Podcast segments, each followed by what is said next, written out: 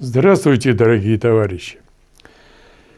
Э, мы давно хотели поговорить о замечательном романе Всеволода Кочетова «Чего же ты хочешь?». Я напомню, мы рассматривали такие большие вопросы русской жизни, которые были поставлены в свое время в литературе, и одним из таких вопросов является вопрос, чего же ты хочешь. Он был сформулирован Всеволодом Кочетовым в одноименном романе, э, который он создал в 1968-69 году, с великими трудностями опубликовал его, сначала в своем журнале «Октябрь», и потом в Белоруссии таким полуподпольным образом, несмотря на то, что он был – известным писателем, главным редактором журнала «Октябрь», известным человеком-публицистом, сценаристом.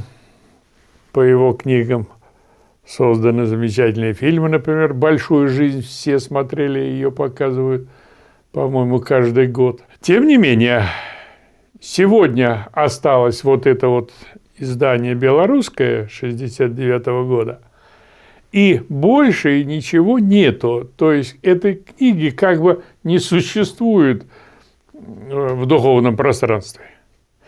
Тем не менее, я замечаю, она все чаще вспоминается в наши дни такими э, коммунистическими, патриотическими изданиями и институтами. И, конечно, эта книга этого достойна. Почему? Потому что это книга-прогноз – это книга предвидения. Это книга, в которой он за 20 лет до разрушения э, СССР, в общем-то, показал, что в обществе протекает очень острая борьба классовая, политическая и особенно духовная, что верхи, они не только не видят этой борьбы – не только, может быть, кто-то делает вид, что не понимает, что происходит, а в известном смысле они способствуют и даже стимулируют эту борьбу. Это видно на том, что он указывает на антисталинизм, на критику Сталина Западом и поддержка внутри значит, антисталинизма – как такой инструмент разрушения социалистического общества. И показывает, что особой борьбы какой-то нету с антисталинизмом. А западные идеологи и разведчики, фактически, которые прибыли в СССР – значит, такими с антисоветскими целями, они прекрасно понимают, что антисталинизм – это инструмент разрушения СССР. Поэтому, конечно, сегодня в разрушенном СССР да, мы должны изучить этот роман, должны понять его, понять духовное искание автора, почему значит, он поставил эти вопросы – как он показывает в романе, значит, проблемы, которые, может быть, тогда он впрямую, откровенно, в таком публицистическом виде не мог высказать, а в художественной форме все-таки высказал. Ну и прежде всего это касается самого вопроса. Чего же ты хочешь? То есть широкая масса читателей и обывателей, они в этом вопросе видят субъективную сторону. Чего же ты желаешь, да? Чего тебе хочется вот как субъекту? Чего тебе хочется субъективненького? Примерно в том духе, в котором Значит, вот этот вопрос и сознание пребывает у героя, который говорит, что-то хотелось не то Севрюжины с хреном, не то Конституции. Не то Конституции, не то Севрюжины с хреном. Не знает значит, герой. Ну, а мы прекрасно понимаем, что он хочет Севрюжина с хреном под разговоры о Конституции. Конституция – это поговорить, значит, показать себя каким-то там следующим человеком, а на самом-то деле хочет Севрюжина с хреном. Так вот, Кочетов ставит вопрос не вот в этом субъективном э, смысле, не в смысле желания субъективного, а в смысле воли. Чего же ты изволишь, чего же ты валишь, к чему направлена твоя воля? А это ставит вопрос в другую плоскость. И почему нас еще интересует этот вопрос? Потому что и сегодня мы видим, что как в 60-х годах 20 века воля большинства советских людей, она была как-то сосредоточена на вот именно таких бытовых сторонах жизни, на шматье, на повседневности, на обывательщине, на мещанстве, которое тогда критиковалось. Вот так и сегодня даже серьезные вроде бы люди, они не понимают вот этого вопроса о воле. И не понимаешь и не знаешь, что такое воля. И когда сегодня спрашиваю, что, значит, у кого-то окружающих, что такое воля? Ну, в общем, вразумительного ответа на этот вопрос получить не удается. Хотя, э, скажем, вот сегодня очень популярный навязывается философия Ницше. Там у него есть воля к власти. Вот, вроде бы начитанные люди должны соображать, что речь идет тут и о власти. Вот, но вот ничего такого не происходит. И мне кажется, что воля сегодня у большинства, особенно у мужчин, в том числе у грамотных, она ослаблена, она не просвещена и ослаблена. Тем не менее, воля-то известна еще, значит, со средневековья философы размышляли, что такое воля, чем она определяется, свободна ли она, что такое свобода воли. Вот. Ну, известен, скажем, пример из средневековой философии об Буридановом осле – что если осла поставить посередине между двумя значит, копнами сена, то он будет стоять на одном месте, не зная, куда, какой копне пойти. Дескать, его воля, вот она определяется-то сеном, и если с двух сторон на него сено это влияет, вот, то он не двинется с места. Некоторые думали так. Но все-таки уже в 17 веке, в начале 17 века, значит, английский философ Томас Гоббс дал, мне кажется, и простой, и в то же время такой основательный ответ на этот вопрос и определение воли. Что такое воля? Задумался Гоббс и выяснил, что воля – это последнее решение, которое проводится в жизни. Решение – вот ничего я желаю, да, Северюжатина или Конституции, а это решение, которое проводится в жизни. И понятно, что для того, чтобы это было решение, оно должно быть как-то осмысленно, оно должно быть обсуждено, оно должно быть вынесено определенно. Я хочу того-то.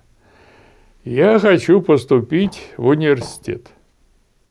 То есть скажем, и выпускники вот нынче выпустились из школы, у них есть желание. Было желание, да? Вот поступить куда-нибудь в высшее образование. А, скажем, я думаю, из всех выпускников очень немногие определенно. Я хочу поступить в Ленинградский государственный университет или в Московский государственный университет на филологический факультет. И это я думаю, что вот если есть такие люди, если они формулируют вот так, как волю, свое желание, вот, то они своей воли добиваются, своего исполнения своего желания добиваются. Ну и так и в жизни, и в большой серьезной борьбе, скажем, партии, они э, формулируют, резюмируют свою волю и выражают ее в программе. Что такое программа? Программа – это и есть изложение воли партии. Мы хотим достичь того-то, того-то и того-то.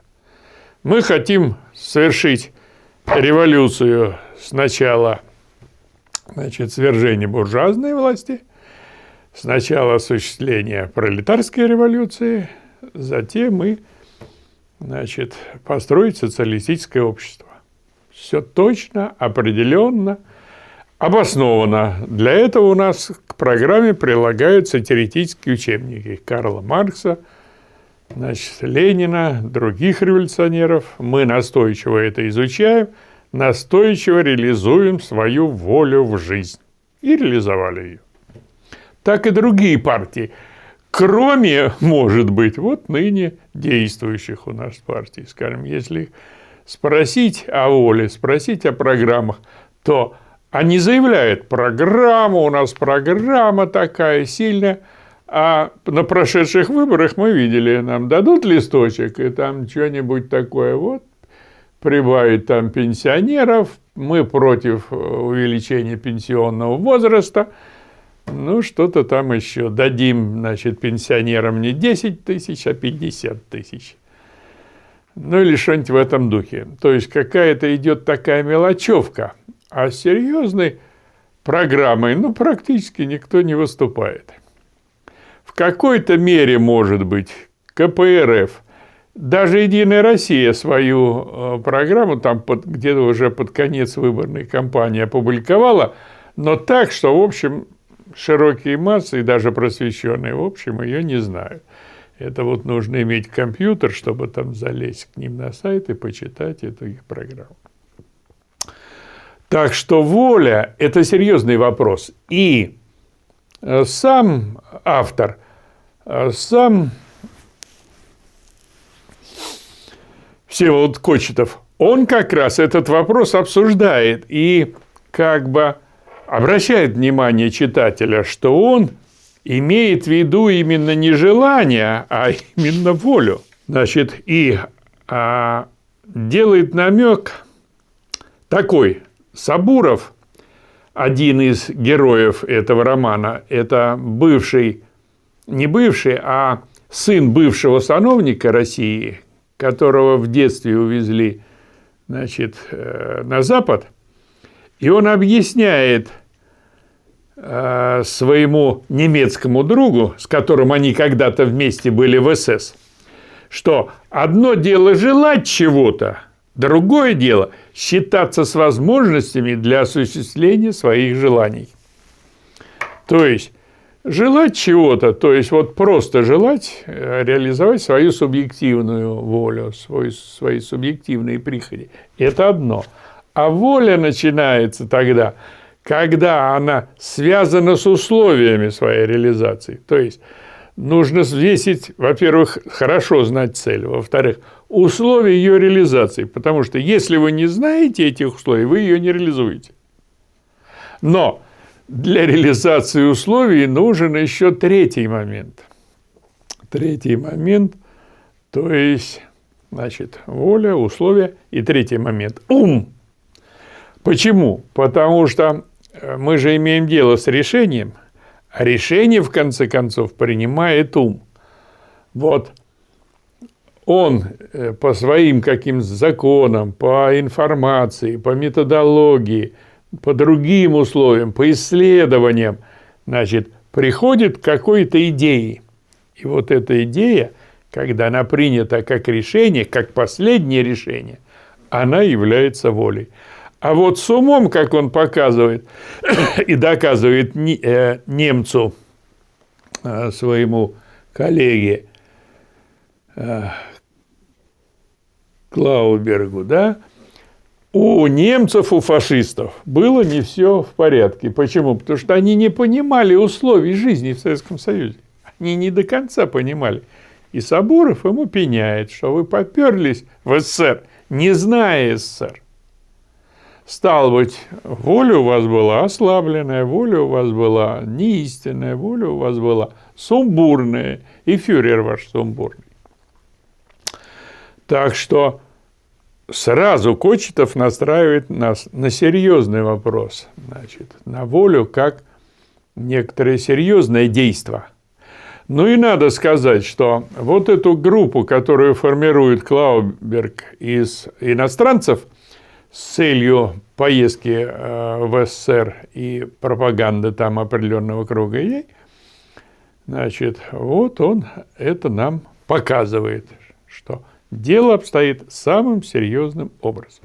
Ну и обращая внимание вот этот а, вопрос, чего же ты хочешь, вот эту форму, чего же ты валишь, то есть некоторую объективную волю, конечно, мы сегодня понимаем, что Кочетов поставил вопрос правильно, его предсказания сбылись, его опасения, к сожалению, были очень реальными, обоснованными и значит, не насторожили ни правительство, ни партию, ни достаточную массу людей, чтобы сопротивляться Брежневщине, Горбачевщине, тем более, значит, Ельцинщине.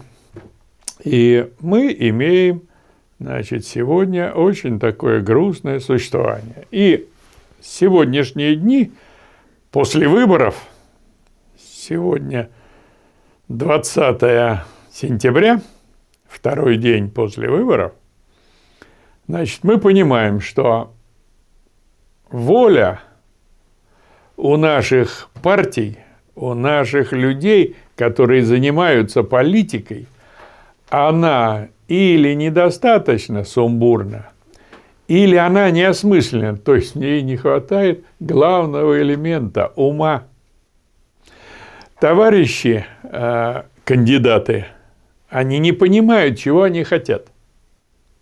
Мы догадываемся за них, что они хотят местечко в парламенте. Они хотят 450 тысяч рублей в месяц.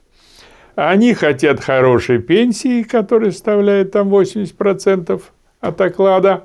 Они хотят хороших медицинских обслуживаний бесплатного лечения и так далее и тому подобное.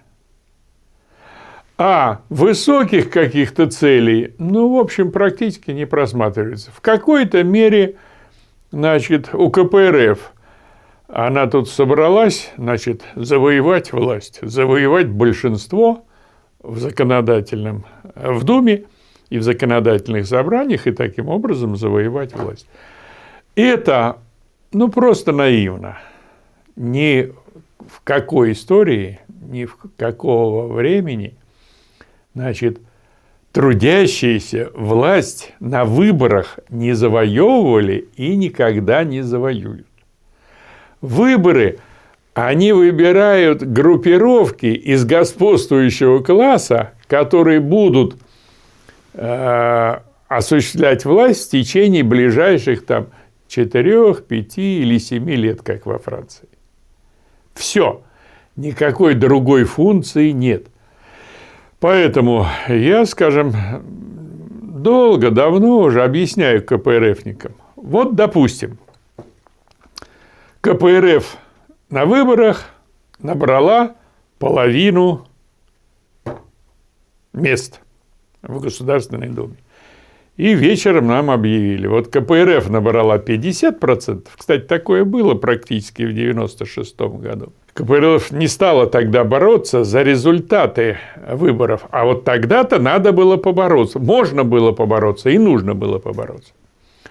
Ну вот, допустим, эта ситуация произошла. Значит, у КПРФ 50%, у Единой России 49%, ну и так далее. Что произойдет? ничего не произойдет. Значит, здесь нет конституционного большинства, то есть двух третий голосов. Поэтому правительство однопартийного не создать. Стало быть, будут коалиции, а коалиция – это значит союзы, союзики с буржуазией, с противоположным классом.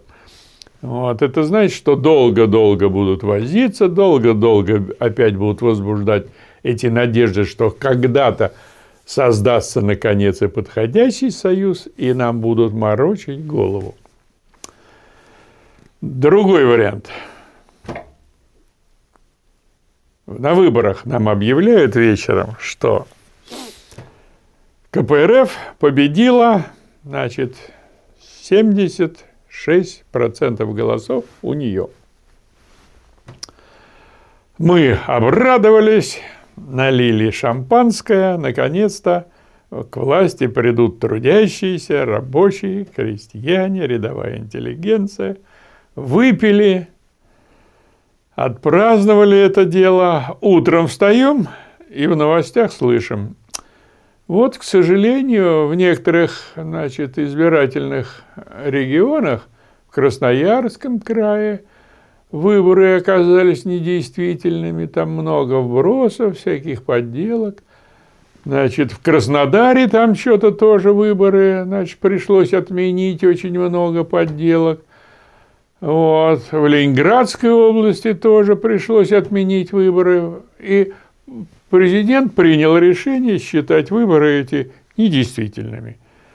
Поэтому утром мы вернулись к своим, так сказать, делам при тех же самых условиях.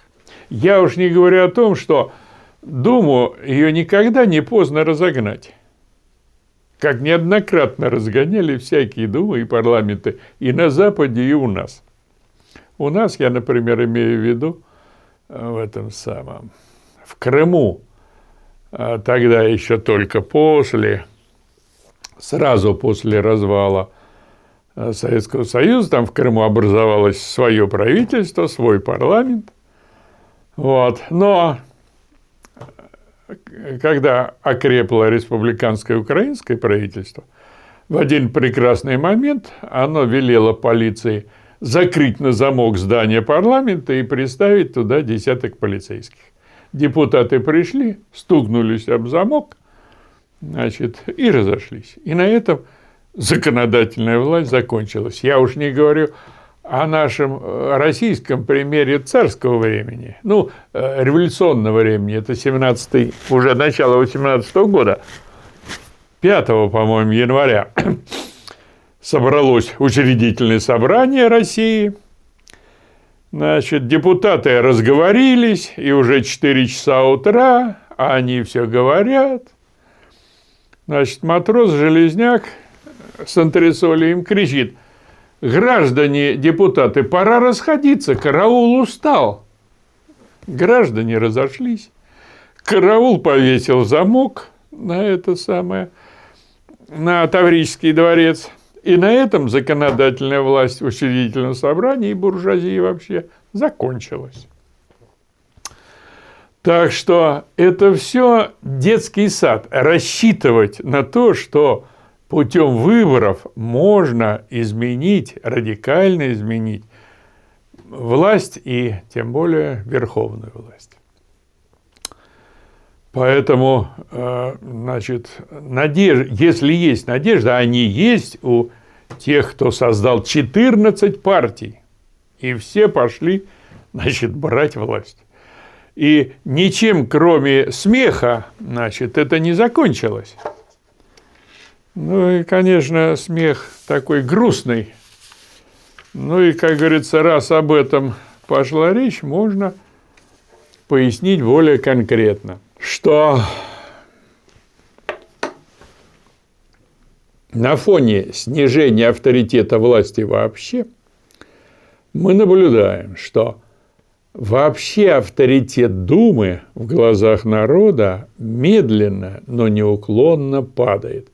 И, конечно, вот эти мелкие партии, партийки, объединенница, они думают, что Значит, этот процесс уже где-то вот завершился, и тут мы сейчас нажмем, создадим нашу партию, в сетях ее прорекламируем и за нас проголосуют.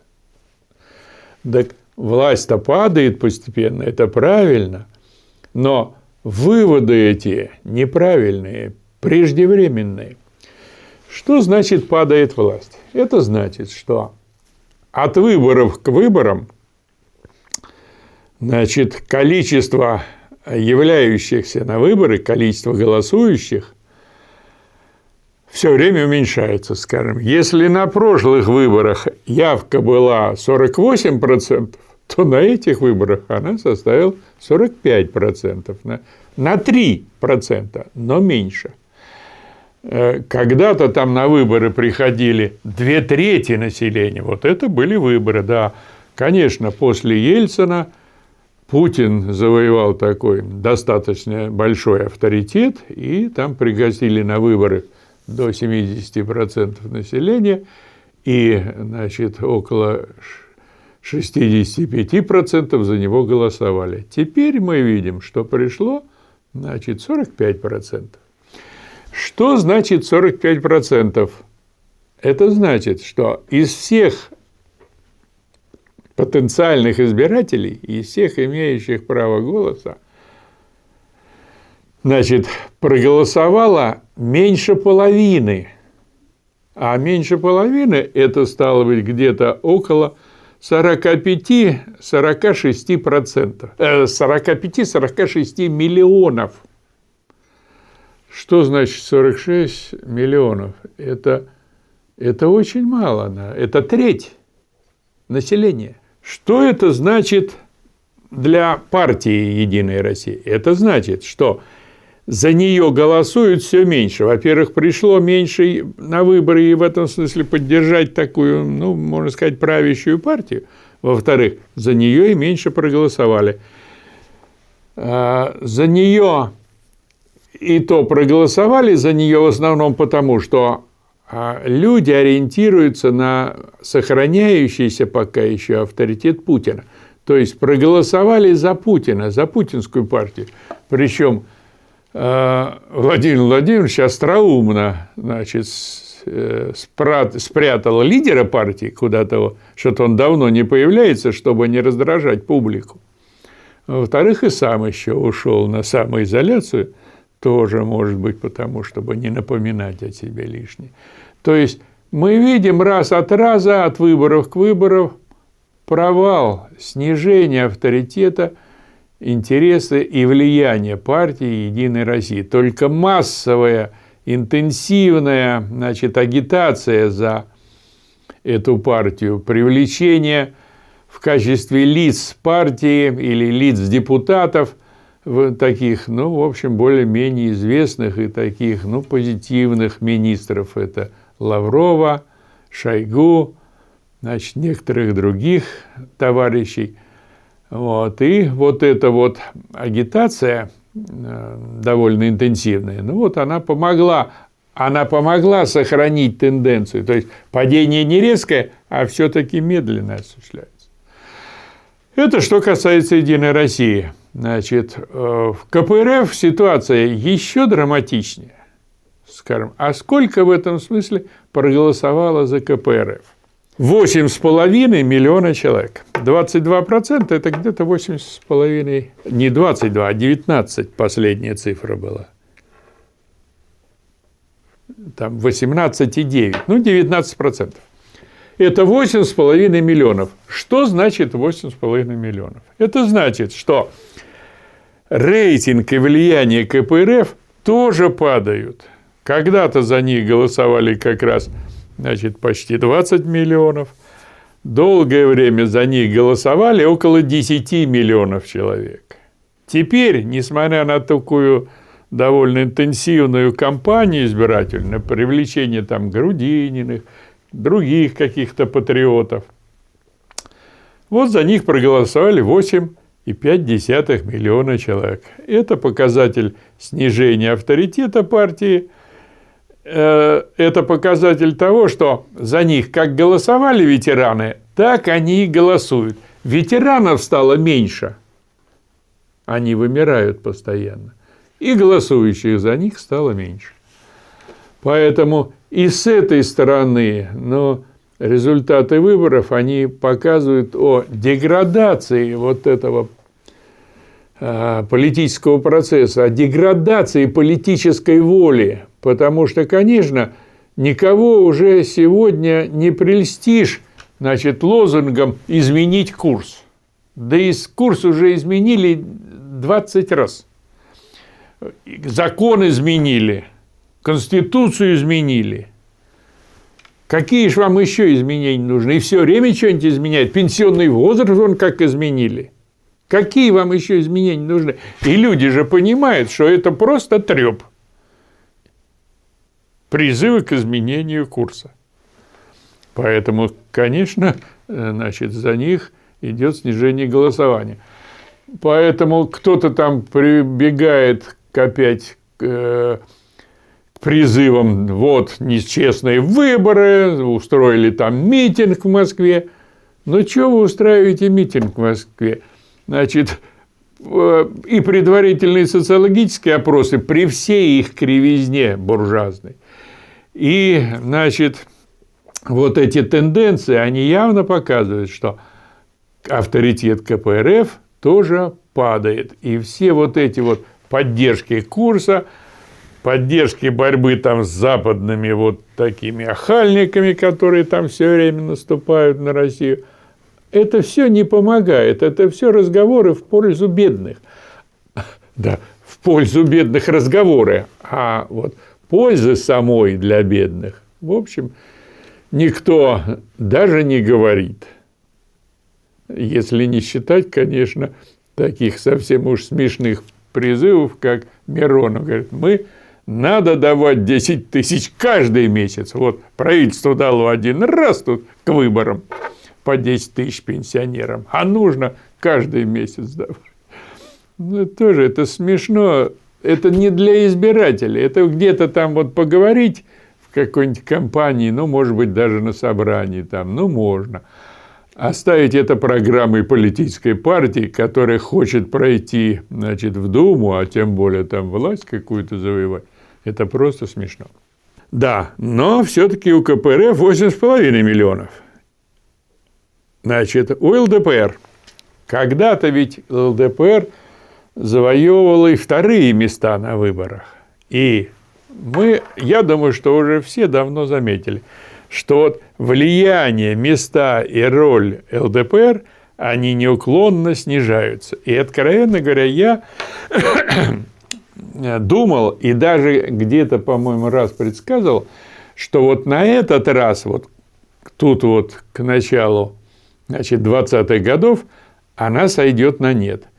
Но вот, возможно, как раз корректировки небольшие значит, выборов были, и наверное, ЛДПР помогли, и она набрала у нас, значит, она набрала 3,4 миллиона избирателей за нее проголосовали. То есть когда-то довольно значительные массы за нее голосовали. Теперь 3,4 миллиона. И Жириновский чувствует, что он держится только поддержкой властей, поддержкой Путина и правительства. Поэтому он становится таким как бы главным глашатаем антикоммунизма. Выступает с открытой антикоммунистической позицией, заявляет себя антикоммунистом. Мы последовательные антикоммунисты. То есть цепная собака антикоммунизма. Вот кто сегодня Жириновский. Э, ну, в этот раз он еще проскочил в Государственную Думу. Но я думаю, что все-таки в следующий раз, значит, ну, наверное, все-таки даже не смогут ему помочь проскочить в эту самую Государственную Думу. Точно так же и «Справедливая Россия». За нее проголосовало около трех миллионов человек. Что такое 3 миллиона человек? Это вот только удержаться – значит, несколько местечек в Государственной Думе. Для человека Миронова, который был другом и одним вторым человеком в государстве, председателем Совета Федерации, и теперь вот скатиться на эти 3 миллиона и на эти там какие-то несчастные 6 или 7 процентов, ну, это, конечно, тоже, так сказать, выглядит все это смешно. Причем, какие были приняты усилия, соединились три партии в одну, значит, «Справедливая Россия», «За правду», «Патриоты». Вот, много шумели, крикливая кампания была. И казалось, ну, тут за ними сейчас патриоты, кто за справедливость, значит, за право, тут соберутся и наберут голосов. Ничего подобного не произошло. Почему? Да потому что народ это уже все слышал и все это знает. Русский народ, он грамотный народ. Он там не скажет, не шумит, но про себя он знает. Он знает цену, ну, где-то по нескольким выступлениям. Послушал и понял, что это за человек. Этого Семигина, значит, уже народ наш знает насквозь. Этот Семигин прошел от КПРФ, раскалывал КПРФ, свою пытался создавать партию, ничего из нее не получилось. Вот сейчас примкнул, значит, к справедливой России. А справедливая, а справедливая Россия думала, что вот она обогатится, значит, за счет патриотов Семигина. Ничего, конечно, такого не произошло. И это было вот даже странно, если бы этот результат значит, был положительным.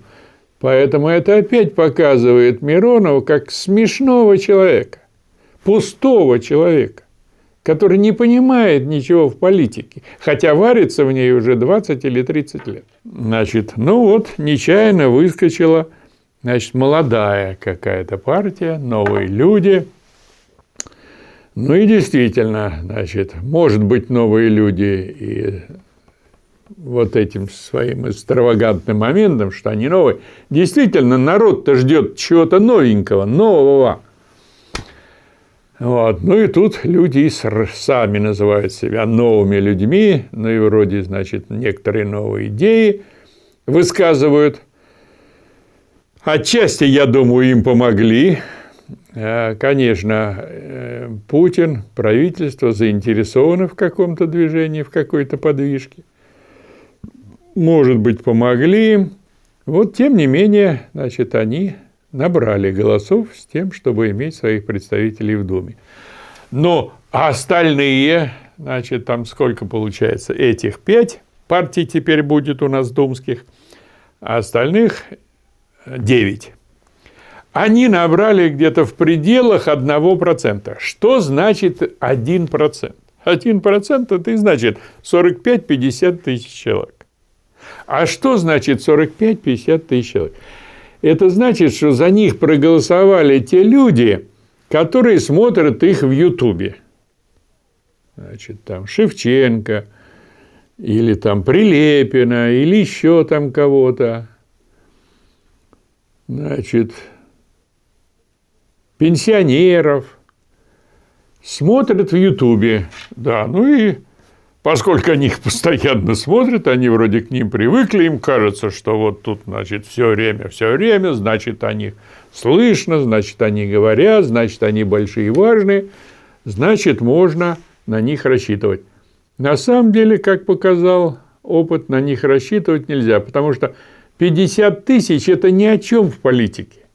Политика, как учил Владимир Ильич Ленин, начинается тогда, когда действуют миллионы,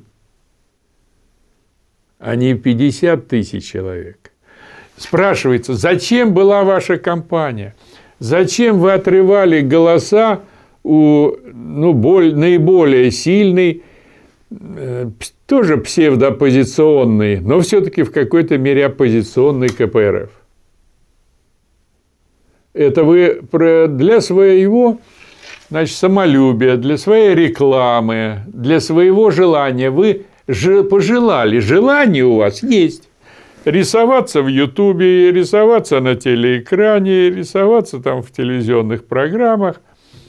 А серьезного желания воли к политической жизни, к изменению политики, тем более значит, к захвату власти – у вас никакой воли нету. Вы безвольные, бессмысленные люди.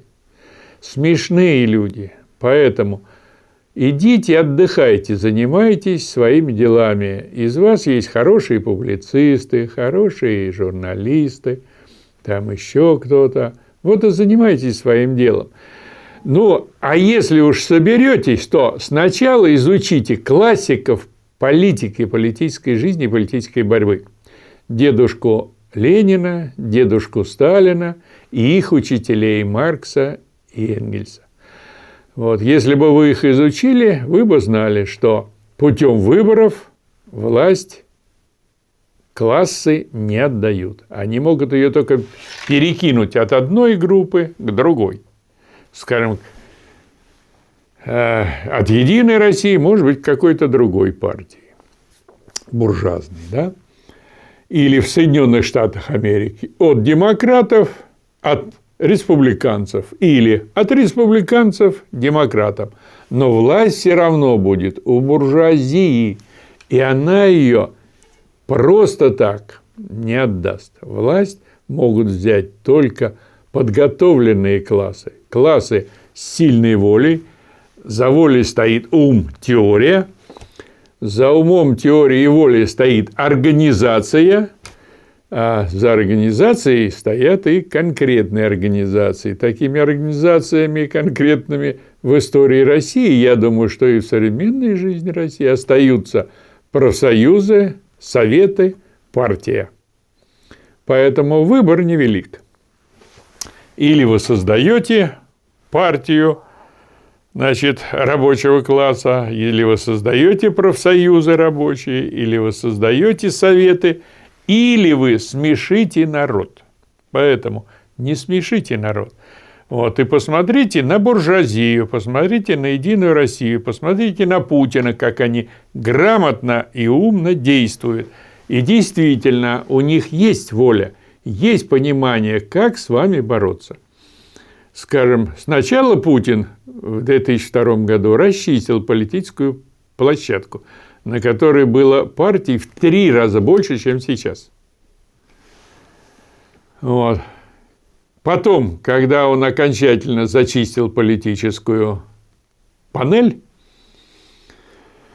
значит, осталось четыре думских партии и несколько мелких для выборов там, в муниципальных образованиях. Но помните э, митинги 2011 э, года, 11-12 годов, мелкая буржуазия заворчала, забурчала, дайте нам свободу, дайте нам возможность организовывать партии без цензов, которые, которым обязывает закон. Путин посмотрел на примитивный люд и разрешил им образовать партии хоть 500 человек. И вот они организовались партии эти, вот на выборах выступили из них, сейчас их 75. На выборах выступили 14, растащили голоса и, э, значит, проиграли к вящему удовольствию Владимира Владимировича, правительства и буржуазии. Поэтому не смешите народ, дорогие товарищи. Поизучайте теорию. Значит, если сами не можете, хотя бы вроде взрослые, самостоятельные, грамотные люди, приходите в наш Красный университет. С 1 октября в нем начинаются занятия – читают лекции квалифицированные специалисты, профессора, заведующие кафедрами, ректора. Вот, так что, может быть, чему-нибудь научитесь. Хотя я и сомневаюсь в вас. Вы привыкли, значит, вот к этой жизни бездумной, безвольной, и так и будете ее влачить, видимо, теперь уже. Я больше надеюсь на молодежь, которая стремится к познаниям, который стремится овладеть истиной, который стремится узнать технологии политические и придет в Красный университет, значит, поизучает классиков, почитает классиков, сделает свои выводы, и, я думаю, если уж приступит к борьбе политической, то это будет серьезная политическая борьба, основанная на крепкой воле. Воле, то есть последнем решении – осмысленном решении, которое она захочет провести в жизнь. Пожелаем ей успехов. Спасибо.